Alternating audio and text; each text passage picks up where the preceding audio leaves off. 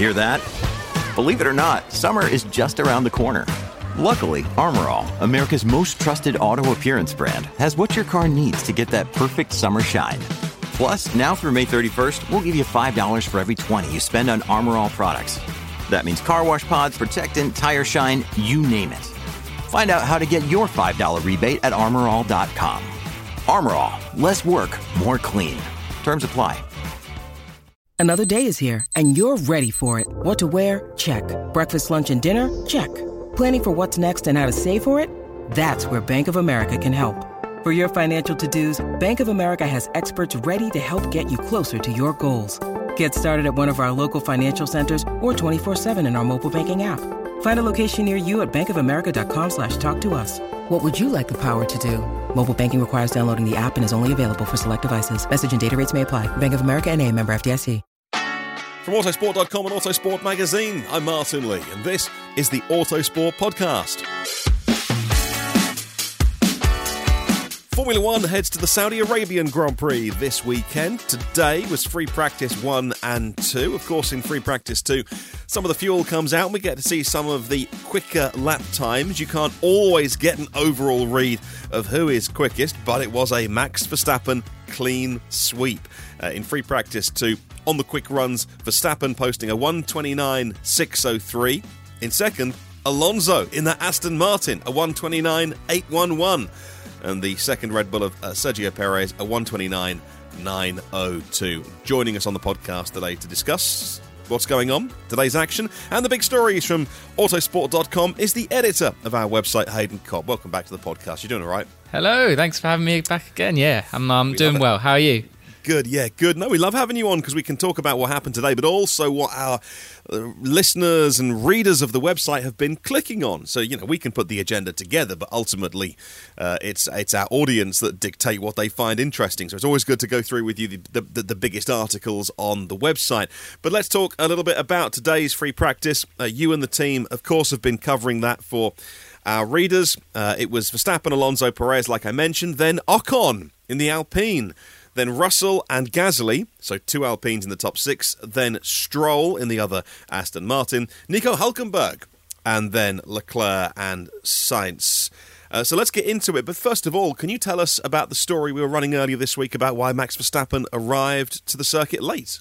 That's right. Yeah, it was a bit of an odd one to see all 19 drivers apart from the reigning world champion in the paddock on Thursday morning, but it turns out Verstappen had been suffering with a stomach bug, a tummy bug, I think is the exact phrase Red Bull used to describe it, which is quite a cute way of. We can read through the lines. We can. Yeah, and I mean, I think we've all probably been there at some stage in our lives, and it's never fun. And so to get on a long haul flight from his Monaco home to Saudi Arabia, I think the other passengers that may have been sharing that flight with him would actually be thanking him for not getting on that flight if he wasn't feeling so well. So he missed all of his Thursday activities with the media and usually with his team. But it didn't work out to be too much of a problem for him in the end because with the late start in Saudi Arabia due to the night race, he basically catch up with his team Friday morning when he was feeling much better. And yes, as you said about the Friday practice, he topped both sessions, so I don't think he was feeling too unwell given the circumstances. And if people are watching the highlights or our listeners end up watching some of today or over the weekend, they'll pick up on some track changes. Now, it changed from 21 to 22. Some people saying that when we first saw it in 21, this track was downright dangerous with very little runoff area, driving next to the walls, the highest speed street circuit in the world, and because of the fast, sweeping, curvy nature of it, no sight lines. So you could come around the corner and just come across a car. That changed from year one to year two. What's happened as we go back to Saudi Arabia with the track changes? Yeah, that's right. So it's pretty much more of the same in broad strokes, but predominantly it's moving walls back from certain areas of the track. So turn 4, for example, walls been moved back by 7.5 metres, and at turn 20, 5 metres, just to provide a bit more runoff, obviously, and having the walls less so encumbersome. Some of the banking and all the curbs have been changed, partly for either grip levels or or sight lines, as you mentioned earlier, all in the name of making the circuit safer. I think it's probably, given because of the high speed nature of the track, it's probably the most dangerous track on the F1 calendar currently. We'll sort of see how Vegas shapes up, in fairness, later this year, because no one really knows what that looks like in reality. But it's, the combination of that high speed, blind corners, and particularly in practice and what we're seeing qualifying tomorrow is, you have cars going on the sort of slow laps, building up their tyre temperatures, etc., and those already on push laps, which is obviously not what you have on during the race situation. So you have cars going slower that will either be on the racing line, which is generally narrow, or off it, just close to it, with cars coming up behind them. And there was, as has been the case for every year since we've been to Saudi Arabia, there's been countless incidents of drivers, race engineers speaking to them saying, "Oh, watch out for another driver behind you approaching fast." And sometimes the message doesn't come across quickly enough, and you have I have a lot of near misses. Thankfully, we don't think we've ever really had a proper or any sort of incident. There's been plenty of near misses, but no sort of clashes, and certainly there were none today. But you do sort of feel that there's only probably a matter of time before something like that happens. But the other problem is, how do you avoid it? How do you solve it? The only real suggestion that would sort of permanently do it is have a minimum lap time that all drivers must adhere to, and keep that high enough where you don't have those great differences in speed between a car on a sort of qualifying lap and a car on a preparation lap. Yeah, and I was watching the Formula 2 practice this morning while I was just sort of doing some other jobs. I'm not glued to F2 practice week in, week out. I love motorsport, but, I had it on whilst I was also doing some other stuff. But there was a red flag at the end of that. I think, from memory, it was Cordele who spun coming out of 13. Yeah. A sort of a snap oversteer moment. Spun it, ended up sideways on the track, and of course the yellow flags came out, and I think, I don't know who was coming up just behind, maybe one of the Premers or something, but quick thinking, but on a different day that could have easily been, he put his hands up instinctively to the side of his helmet, that could easily have been a T-bone incident, and it wasn't, and the next car was, say, 2 or 3 seconds back, and double waved yellows, but as you say, we have kind of dodged a big accident here, and so I think, look, to me, watching both free practice sessions, I think it still looks quick enough. Like, that circuit looks bonkers fast. Yeah, so, slowing the cars down a bit more runoff, I think, is absolutely fine. As you mentioned, blocking is going to be an issue. And actually, the F2 cars have a little bit less information compared to the F1 drivers that have a constant stream of their race engineer saying, if so-and-so is 4 seconds back, so-and-so is 2 seconds back. And so that's different. The F1 cars do have a different level of communication, but still. Let's talk. So Verstappen was top, and I think that was expected, but let's talk about Aston Martin, because that wasn't necessarily expected if these times are representative of their pace. Some saying that the Bahrain podium was track-specific, lots of traction out of low-speed corners, a very unique track surface, very highly abrasive. What's the news? As Alonso finished second today on the times, how are Aston Martin doing here? Yeah, I think that the two elements there, you say, sort of the Aston Martin podium in Bahrain being track-specific, but also has their pace overall improved. I think it's a combination of both. On Friday practice, or the end of Friday practice in Bahrain, Alonso was top of the timesheets and fastest, but then in qualifying was fifth or sixth, that sort of area, and obviously then came through and beat the Mercedes and the Ferraris on pace to get onto the podium.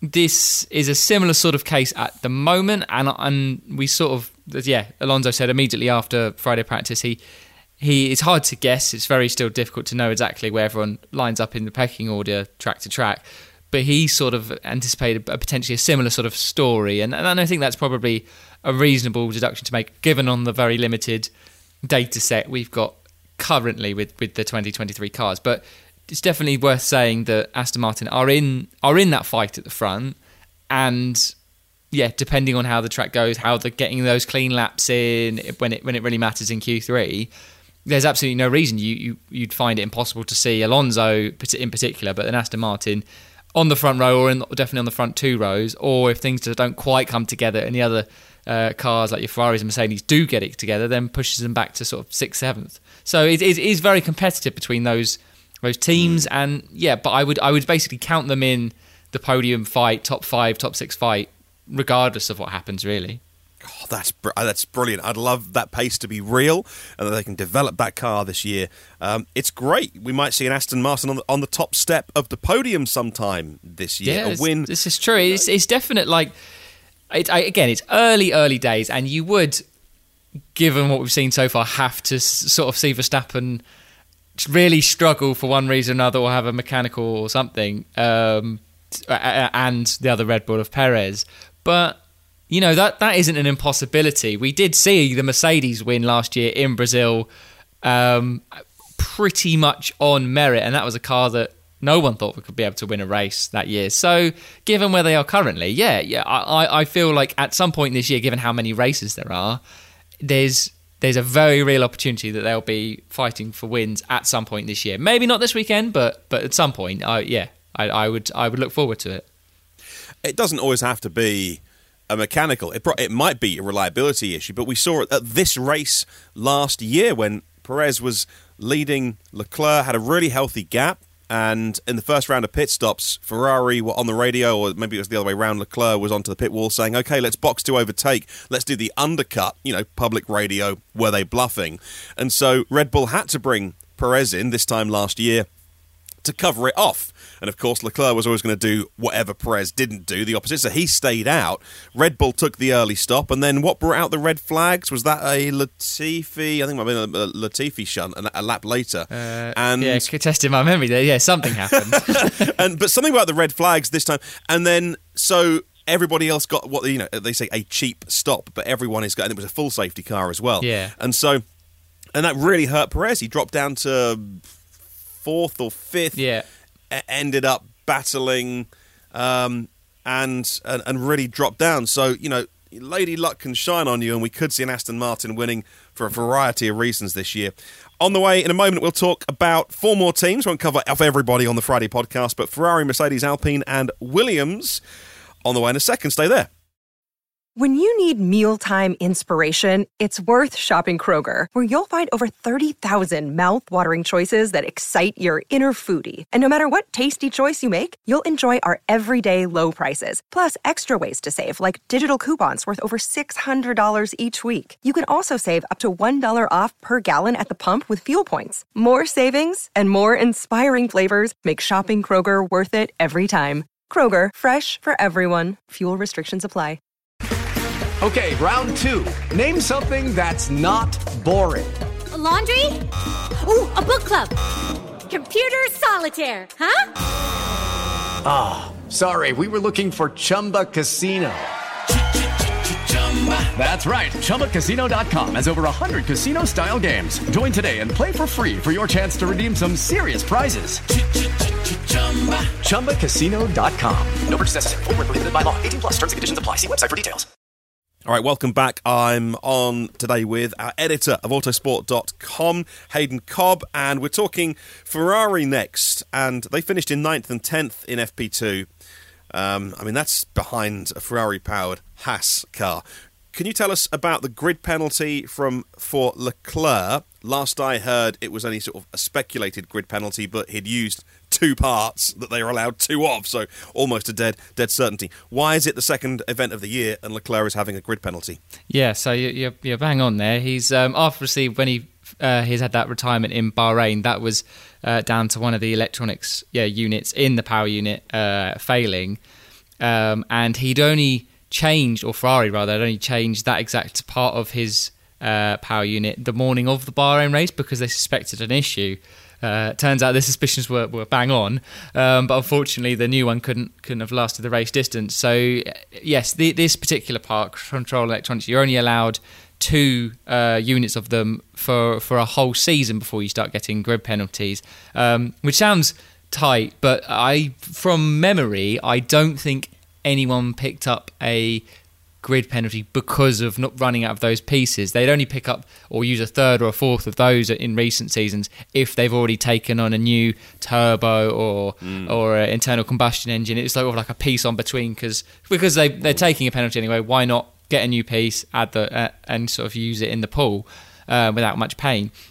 Ferrari seems confident that they've rectified the issue that appeared on Leclerc's car, and in fairness, like, it hasn't, at least in the sessions that matter, hit any of their other Ferrari-powered cars, whether it's in the factory team or Haas or Alfa Romeo. It was just very unlucky that of all the drivers and in all the situations it seemed to hit, it was the worst scenario. But that's sometimes how it goes. But that means, yeah, Leclerc is onto his third control electronics unit of the season and takes a 10-place grid penalty for the second race of the season, which is bonkers, but it's the way it's gone for him, unfortunately. So, yeah, in terms of their pace today, you wouldn't be so surprised, given that Leclerc has the 10-place grid penalty hanging over him going into qualifying tomorrow, focusing more on race pace because, yeah, even if you go, yeah, for qualifiers and the top two, top three, shuffle back into the midfield regardless. But in truth, as we said, 9th and 10th, not where you'd expect them to be regardless of that scenario. And they called it sort of good data collecting and sort of playing it down as still just a data collecting day of trying out different wing specifications and generally trying to find out more about their car. But it's behind where they would be expected to be, and I think they have underperformed, but it is only Friday practice, so we'll see where they line up. But yes, not an encouraging day or encouraging week for Ferrari. Yeah, some in the paddock saying that Ferrari's power unit has the legs on the Red Bull, and so they're expecting Ferrari to make up places, to qualify better than where they were today, and also Leclerc taking a penalty. But it's at a track where, because it's so high speed and there are two pretty decent overtaking opportunities, especially into the hairpin, they've moved the DRS line, so we won't see any of that. I think it's a shame that they've moved the DRS activation line. The novelty has gone, yeah. I know. None of that to me, to you, to me, to you. It was all a bit Chuckle Brothers last year, but that's fine. That's fine. It was fun seeing Verstappen locking up and nobody wanting to cross that line first. They've moved it to after the apex of the corner, so they've taken our fun away. And so some say actually Ferrari could be in a good position because of their power. A couple of articles that you were running on autosport.com this week, one of them Lewis Hamilton saying that he thinks 1.5 seconds is the difference from Mercedes to Red Bull in race trim, and also a more recent one where a very familiar face in the paddock by his side since 2016 is no longer with him. Can you fill us in on Hamilton and Mercedes news? Yeah, that's right. So, starting with the departing of ways, it's Angela Cullen, which is his trainer. Those who aren't familiar with the name, you'll certainly know the face. It's the short blonde lady that is in every F1 TV cutaway to the Mercedes garage whenever something happens to Lewis Hamilton. I sound facetious. I'm only sort of taking the fun of it, but she is a very integral part of Lewis Hamilton's team, as it were. Like in terms of it's the training, it's the preparation. She has been there and been the right-hand woman to Lewis Hamilton since 2016. That's when they started working together. She's off to do new adventures or new explorations within her own life and her own career, which we're yet to find out exactly what that is. But yes, it was a split within the Hamilton camp, as it were. I'm sure some of our colleagues in the media may draw on that a lot more than perhaps is real in terms of camp splits and oh, it's all going wrong for Hamilton, but I think it seemed a fairly amicable way of parting, and Hamilton is experienced enough and knows probably what he needs to do in terms of his own physical preparation, fitness, etc. But it'll be interesting to see if there is going to be a new Angela Cullen. She was a very charismatic person in the paddock, and you could not spot her. So yeah, it would be sort of sad to see her not in the Mercedes side of that garage anymore. But 7 years is a long time in Formula One as well. You know, and I say unless you're a highly paid driver, but I'm sure she was well compensated for the amazing work that she did to to raise Lewis's performance. But even so, if you've just got other ambitions to do things in, you know, whether it's to do a different line of work or to do anything, you know, the increasing load on an F1 season, and then she has to be probably where Lewis is when he's training at all times. That is probably a job, a bit like a PA, actually, where you don't really get an off day, because if someone needs you, they need you. Exactly. You can be scheduled huge commitment. So maybe that's also been the factor into it.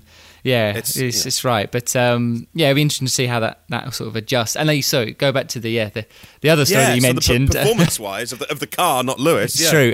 So he's estimated that the Mercedes is currently in race trim 1.5 seconds slower than the Red Bull, which sort of sounds about right, given what we've seen in Bahrain and today. But yes, the Mercedes team has had the biggest of almighty meetings and sit-downs, a crunch meeting on the Tuesday after Bahrain to discuss what the heck's going on with their car. They have basically admitted that this concept that they and only they have been following since the new regulations came in at the start of 2022 isn't working, to the point of they can't win races or fight for championships with it. So there's been talk from both drivers and team principal Toto Wolff of changing the direction, changing the philosophy. Whether that means a brand new car is probably not the case because of the cost cap, because they could not just throw money at the problem. It's probably a two-part thing of the long-term situation is probably a brand new car for 2024, and then do what they can with their current concepts. And they've talked about a new side pod design and a few other things that'll be changed for Imola, which is in mid-May, when the sort of the first big upgrades everyone's expected to deliver will be coming. So yes, it is. They are where they are. They've been very honest and open about this. They haven't met expectations within themselves. They sort of thought if they could get on top of the porpoising and try and unlock the performance they believe was there in last year's car and this year's car, that they could be fighting for world championships. But they've got to where they are currently with this W14, and did just whether it's the data, whether it's the correlation, it's just not adding up, and it has never added up to what they expected. So some pretty harsh and brutal home truths and honesty has come from the team, and I think they're preparing for a changing of concepts and changing of ways, because it's just not worked. Wow. I wouldn't be surprised to see a B-spec car sometime around Silverstone this year, as they clearly have said, hey, you know, we tried it, we tried our best, but this is not the way to go. A team who did, I think, show well, if you look at the actual times, the progress made through the race, ignoring penalties and stuff like that, if you sift through the data, a team who had reason to be happy in Bahrain, you wouldn't think so, is Alpine. Two cars in the top six in free practice today. Any news coming through from them? They were going to bring some upgrades quite regularly. Any news on that? Or is this a sign of the inherent pace in the car? What do you think? Yeah, so nothing in terms of a significant upgrade for this weekend, which is by and large the case for most of the teams, because it's so close to the opening race. There's bits and pieces, but nothing too drastic. But you're right. It's I think it's the real Alpine maybe is showing up this time around. They had, in no uncertain terms, a bit of a shocker in Bahrain. Yes. Whereby Gasly just didn't get qualifying hooked up, was out in Q1, back row of the grid. Whereas Ocon qualified well, but he had very much a race to forget, picking up penalties like their sweeties, and therefore he dropped out for points, and eventually they retired the car, whereas Gasly fought his way up to the points. But Gasly speaking on Thursday, as you said, they had a look at the data, they looked at where the cars and the traces were going.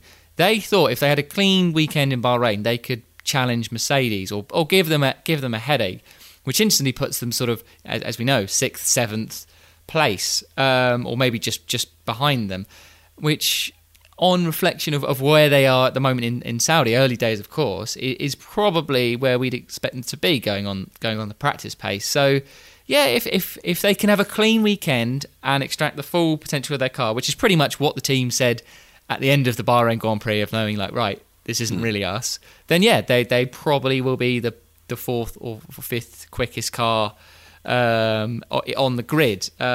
So yeah, let's wait and see. They've still got to get through qualifying in the race, but yeah, if they show their full potential, I think they'll be fighting for the points, definitely.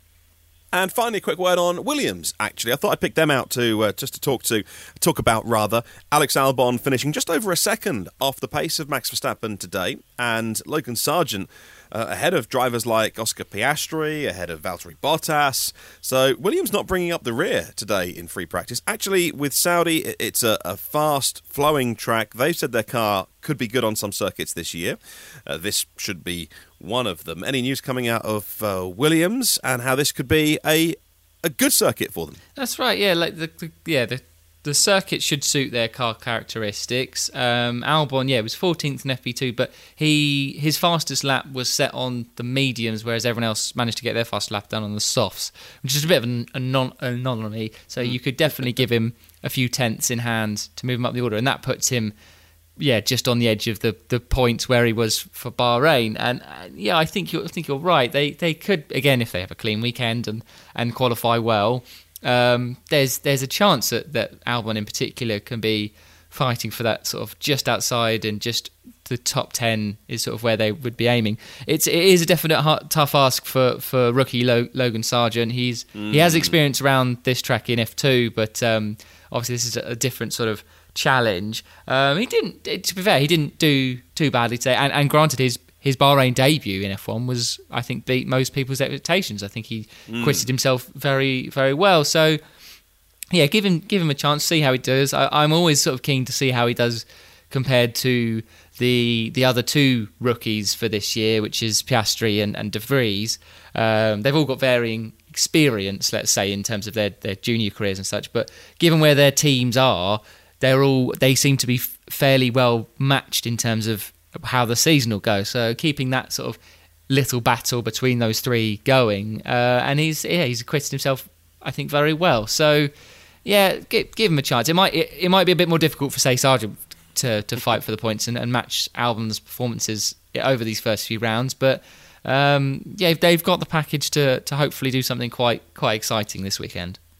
Absolutely. All right, well, thank you very much for your rundown of the Friday action. Once again, the big stories on autosport.com, which is where you should be heading to if you are a subscriber to Autosport Plus. A reminder, we have all our wonderful long reads and in-depth articles on the Plus section of the website as well, and it should be your first port of call for the latest breaking news in Formula 1 and all of motorsport. So that's our wrap up for Friday. JBL, we'll catch you tomorrow, actually, for the podcast on Saturday. I'll be back with the gang for our post-race analysis on Sunday. Catch you then.